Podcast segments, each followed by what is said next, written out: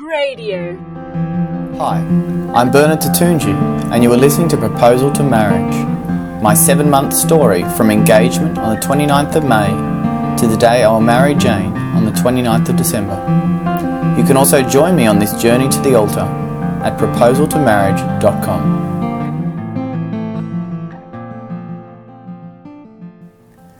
This week's instalment is about an adventure that took Jane and I across Sydney and to a final place that we didn't expect to find ourselves. And this adventure was looking for a place to live. We had already initially decided to rent, so we're not looking for a family home for the next 50 years, but rather a reasonable place for a shorter period of time.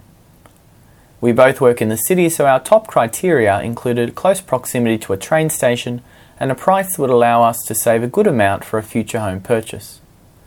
I live in the inner west of Sydney, while Jane has spent her whole life in southern Sydney, so we plan to look at some units between those areas. We compiled our list of destinations and inspection times the day before, and were ready at the first place 10am Saturday, armed with pen, paper, and camera. This first unit was a modern one bedroom, but we'd only be there a minute before knowing it wasn't for us. We had toyed with the idea of a one bedroom unit, and we probably could fit everything into a unit that size, but we wanted to leave ourselves some space to move about. Also, this particular place was more expensive than some other two bedroom units we had listed, so we got back into the car and Jane navigated us to our next destination. We inspected a couple of units in the inner southwest suburb of Belmore and found some better value there. We looked at a very well priced unit which was not too bad. It had the two bedrooms as well as an internal laundry, which is a must for me.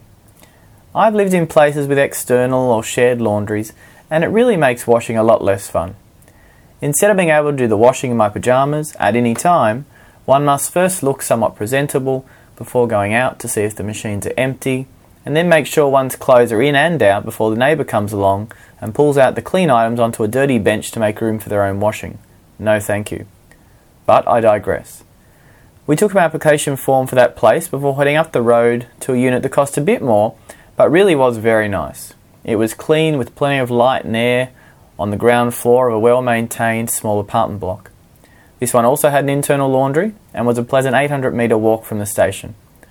Although we looked at a few others across the course of the day, this one became the winner for the day. So the next day, Jane and I sat down to fill in the application forms for that second place we visited in Belmore. We also wrote a very gracious cover letter to soften up the agent and get him subliminally thinking that we were the best people for that unit. And it worked surprisingly fast because by Tuesday afternoon we got an email to inform us that our application had been approved. Now, usually such news would be greeted with great joy, but for a few reasons, including that we would need to be renting the unit for almost six weeks before we would even be moving into it, we began to wonder if we should sign up for the property. Part of the reason for us looking so early is that I'm about to go away to run a work related course for young adults for a month so we've been trying to wrap up most of the planning and related decisions. All of a sudden, though, what should have been very exciting became very stressful for both of us. We did not want to lose what was an excellent unit, but nor did we want to make a hasty decision.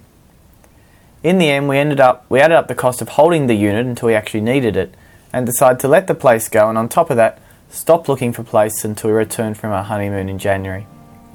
Both our parents are very happy to accommodate us for a few weeks, so in an instant, a definite peace descended upon us both.